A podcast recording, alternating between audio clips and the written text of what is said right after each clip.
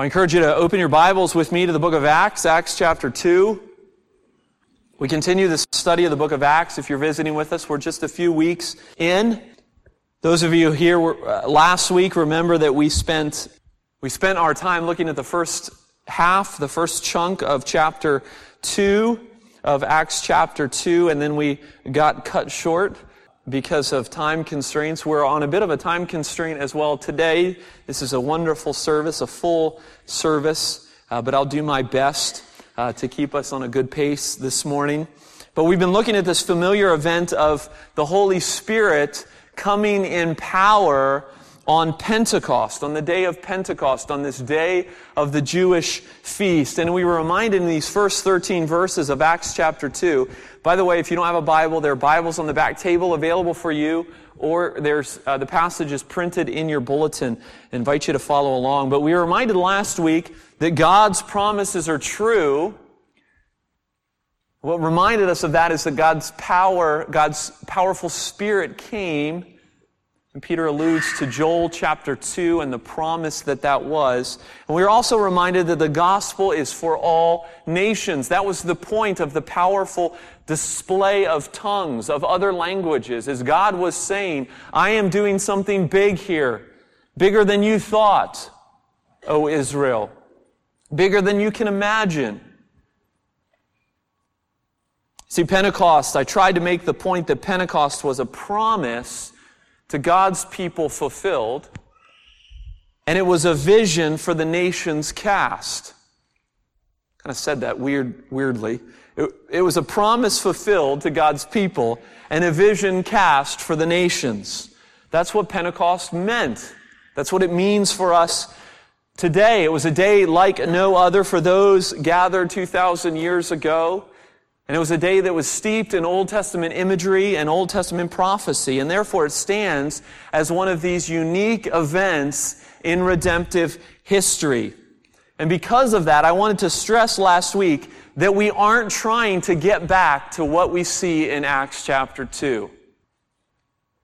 That what happened in Acts chapter 2 isn't necessarily normative for believers. I was trying to make that point, and I, as I was thinking about it, as I was analyzing my sermon, which I do way too much, you can talk to my wife about that. But as I was thinking about it, I just thought, not, i wasn't clear on that. But that's the point I was trying to make. But I don't want to be misunderstood. I'm not saying, and I wasn't saying that the Spirit of God will never show up in our lives in a powerful way, in a very real way. I believe that He often does. And that at times we ought to pray for that. But I did want to steer us away from an error that is taught in the broader church that says that what happened on Pentecost, what happened in Acts chapter 2, is normative and necessary for the believer in Jesus. And there are other places, namely Paul's letter to the Corinthians, where we will eventually talk more about this and we're forced to flesh this idea out. But that's one of the points that I was trying to make last week, that as an event, this event of Pentecost was unrepeatable. We ought to pray for the Spirit's fullness. We ought to pray for the Spirit's fruit in our lives. We ought to pray for the gifts that the Spirit gives, but we don't necessarily need a baptism of tongues. That's not what the Bible is teaching. If you are interested, maybe you, this, you're confused on this subject and you can't wait till we get to 1 Corinthians to talk about it. Certainly you can talk to me about it, but let me recommend a book, Baptism and Fullness. It's a short little, small little book, classic book by John Stott, which explains what we're talking about when we talk about the work of the Holy Spirit in our lives. What's the, what's the difference between baptism of the Spirit and fullness of the Spirit? I've just touched on it, but this book is a great book to really dive in deeper.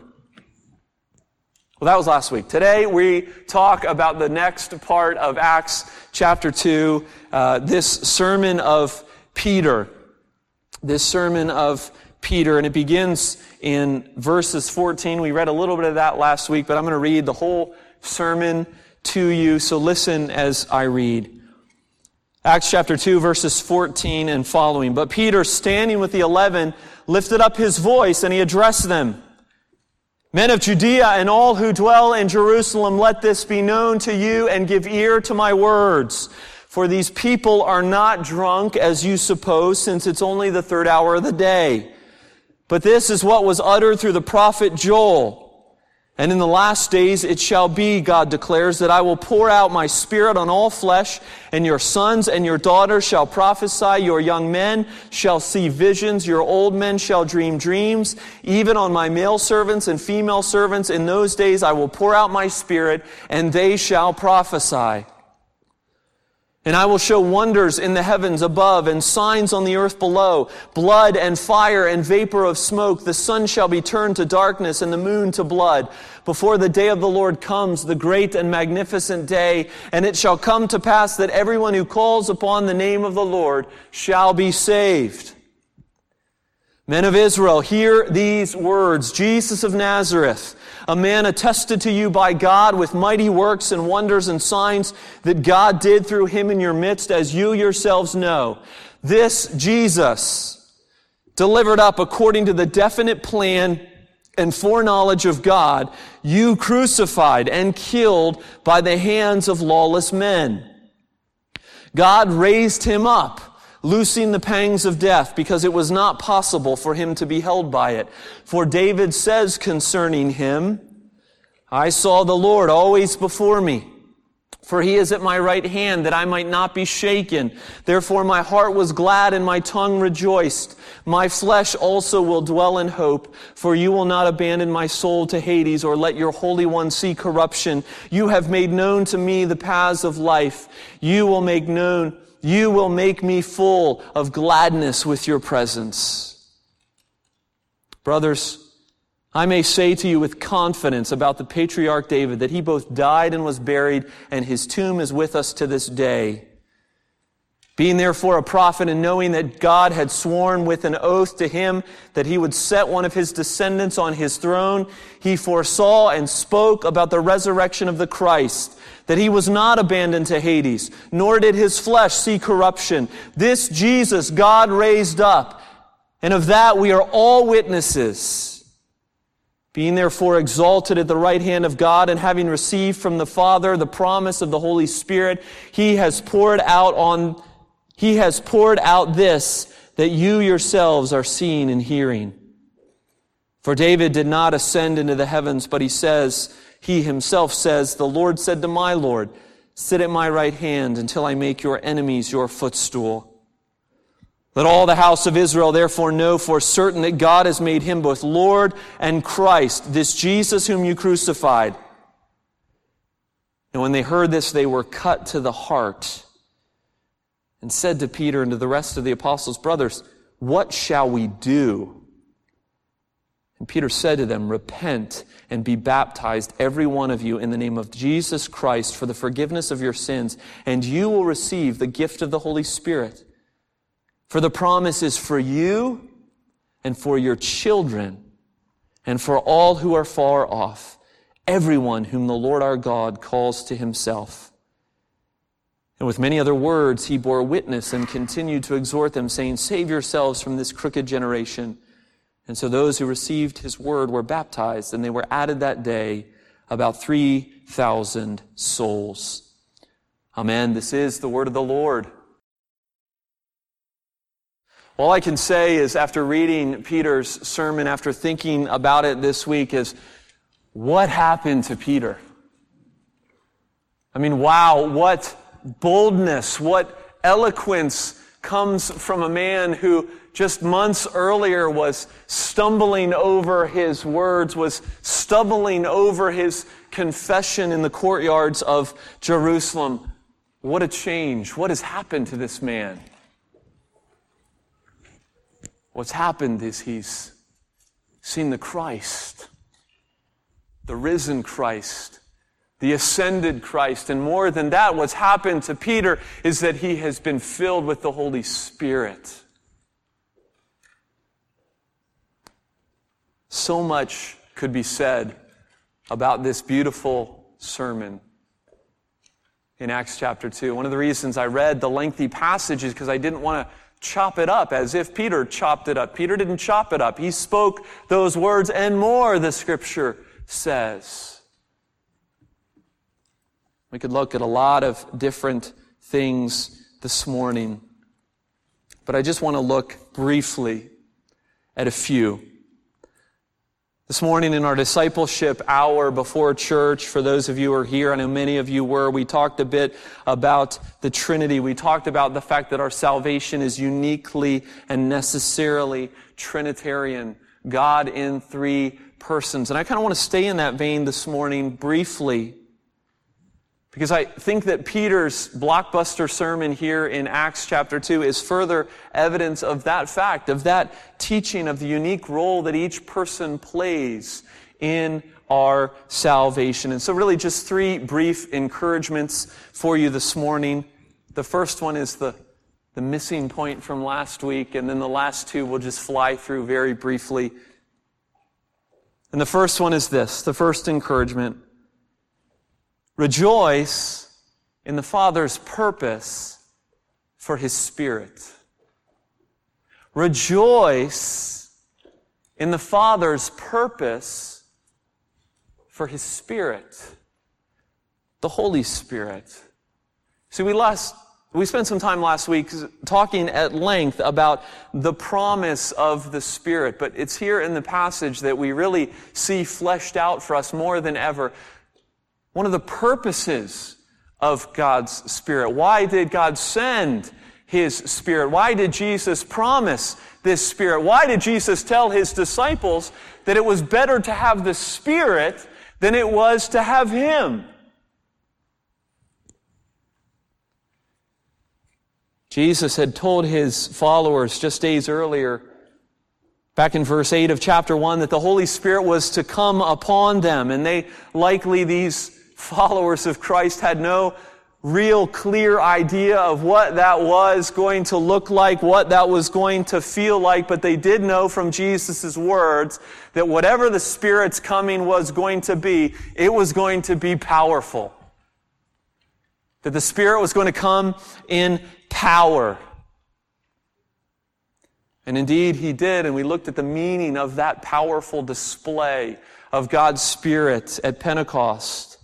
And for the disciples in their unique office, in their unique place in redemptive history, as we are going to see as we walk through the book of Acts, as we see all the impact that they made in the known world as they preached the gospel.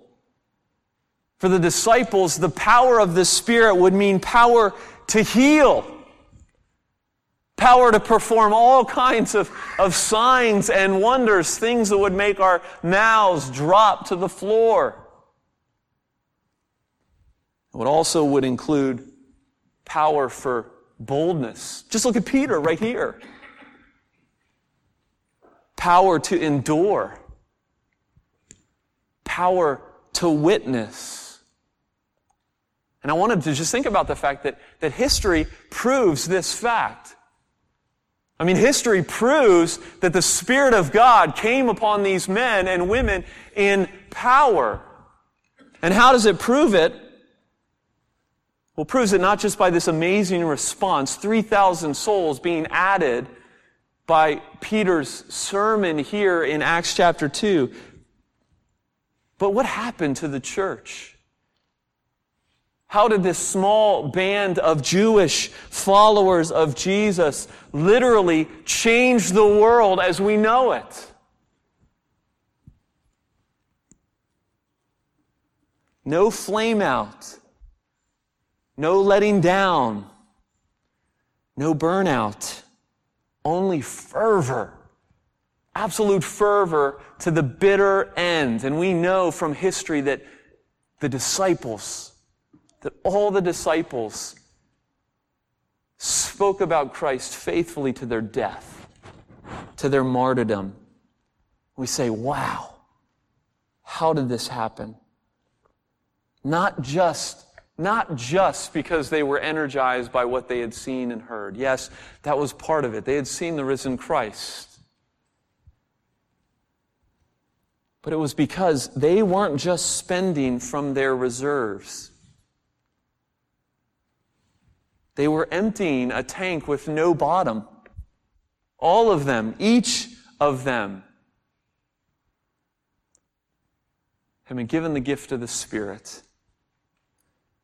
Moses the prophet, we talked a little bit about this in my community group a couple weeks back.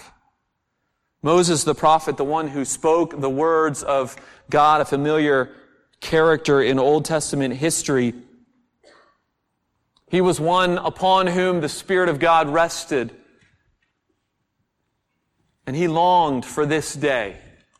He longed for the day of Acts chapter 2. And, and, and if you flip, don't do it now, but if you go back to Numbers chapter 11, Moses, who is overwhelmed by the needs of God's people and the wisdom from God that they need, he appoints 70 elders. And those 70 elders receive the power of the Spirit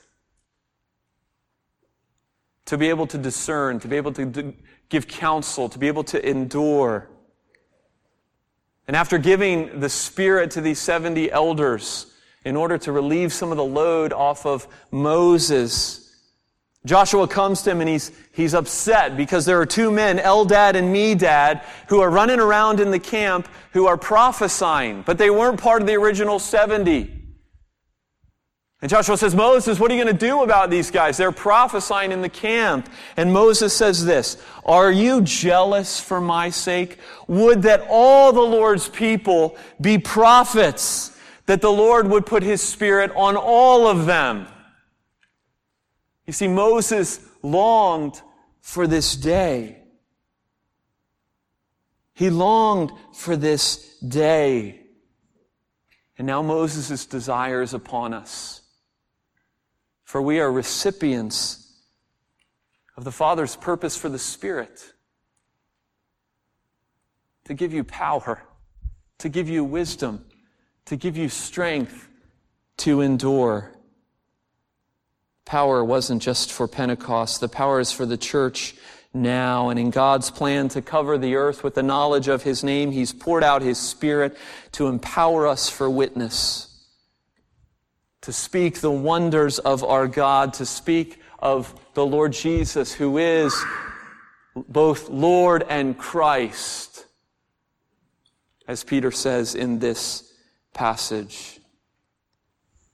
This is something to rejoice in. This is something to be encouraged by. 3,000 souls on this day. Jesus never saw that kind of fruit in his earthly ministry. And yet when the Holy Spirit comes in power, he cannot be stopped. And as I think about this in regards to our own lives, I think about some of you who have people in your life who you might classify as hopeless cases. They're just so far gone, or their hearts are so hard. They'll never return, or they'll never come in the first place.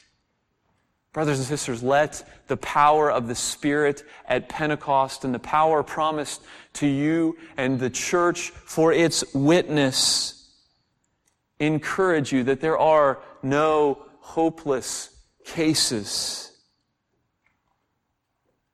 Paul told the Corinthian church in 1 Corinthians 3, neither he who plants nor he who waters is anything but only God who gives the growth. So rejoice in God's purpose for His Spirit a spirit of power, a spirit of endurance for witness. Well, that's the first thing. Let me just go quickly through the other two. Secondly, rejoice in the Father's purpose for Jesus. I mean, at the center of this sermon is the Christ is Jesus. There's no doubt about that, but one can't help notice that Peter keeps bringing up God's actions in regards to Jesus over and over again. This was the Father's plan for His Son, that He might make you sons and daughters.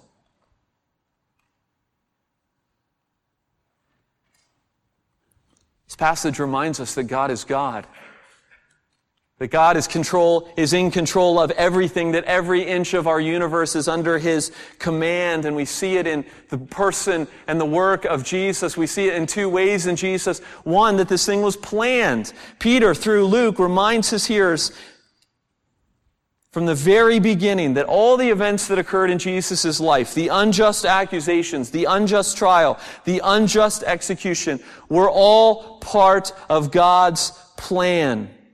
Verse 23, this Jesus delivered up according to the definite plan. Delivered up? Delivered up? What a picture that is of our sovereign God who in his infinite mystery, when we fell in Adam, said, no, I will, I will save a people for myself. And it will come at the expense of my son, whom I will deliver up. It was planned, but not only that, it was promised. We talked a little bit about the promise. We talked a lot about the promise last week, the promise in relationship to the Holy Spirit. And we read in verse 30, God had sworn an oath to him that he would set on, that he would set one of his descendants on his throne. And here we just see the continuity of God's purposes, of God's plan, of God's promise through the nation of Israel. One of the things that's interesting to note about this sermon in the book of Acts, and we'll see this in other sermons as we look at the character of the sermons of the early apostles, is that Peter is not so interested in talking about the atonement of Jesus. He's more focused in talking about this Jesus is both Lord and Christ. He's focusing on the kingship of Jesus, and he does that through quoting David in Psalm 16 and Psalm 110. God promised it would happen, and it's happening just as he said it would happen. Rejoice in God's purpose in Jesus. Because if God planned this, if God promised this, the most spectacular sin in all history in order that he might be glorified, then what about the valleys that you and I are going through? The simple gospel equation is this. A God of love plus a God of purpose equals peace for his people. Rejoice in God's purposes for Jesus and what he has done for you through him. And then finally, I know we're going quickly. The last ver, or the last point, not just rejoice in the Father's purpose for the Spirit and rejoice in the Father's purpose for Jesus, but finally respond to what the triune God has done. That's what Peter called his hearers to. That's what God's Word calls you to this morning. And you can respond in one of two ways or a combination of the two. What does Peter say to his hearers? He says, repent.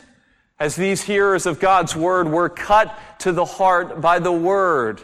Not by the eloquence of Peter necessarily, but by the word and the Spirit of God that carried it in power. They were cut to the heart and they said, What shall we do as the blinders are being removed from their eyes? And Peter says, Repent and be baptized in the name of Jesus Christ for the forgiveness of sins. And so it's a basic gospel call. If you're here this morning and you have never repented of your sin and placed your hope in the Jesus who is spoken about here, then that's what you're called to do today.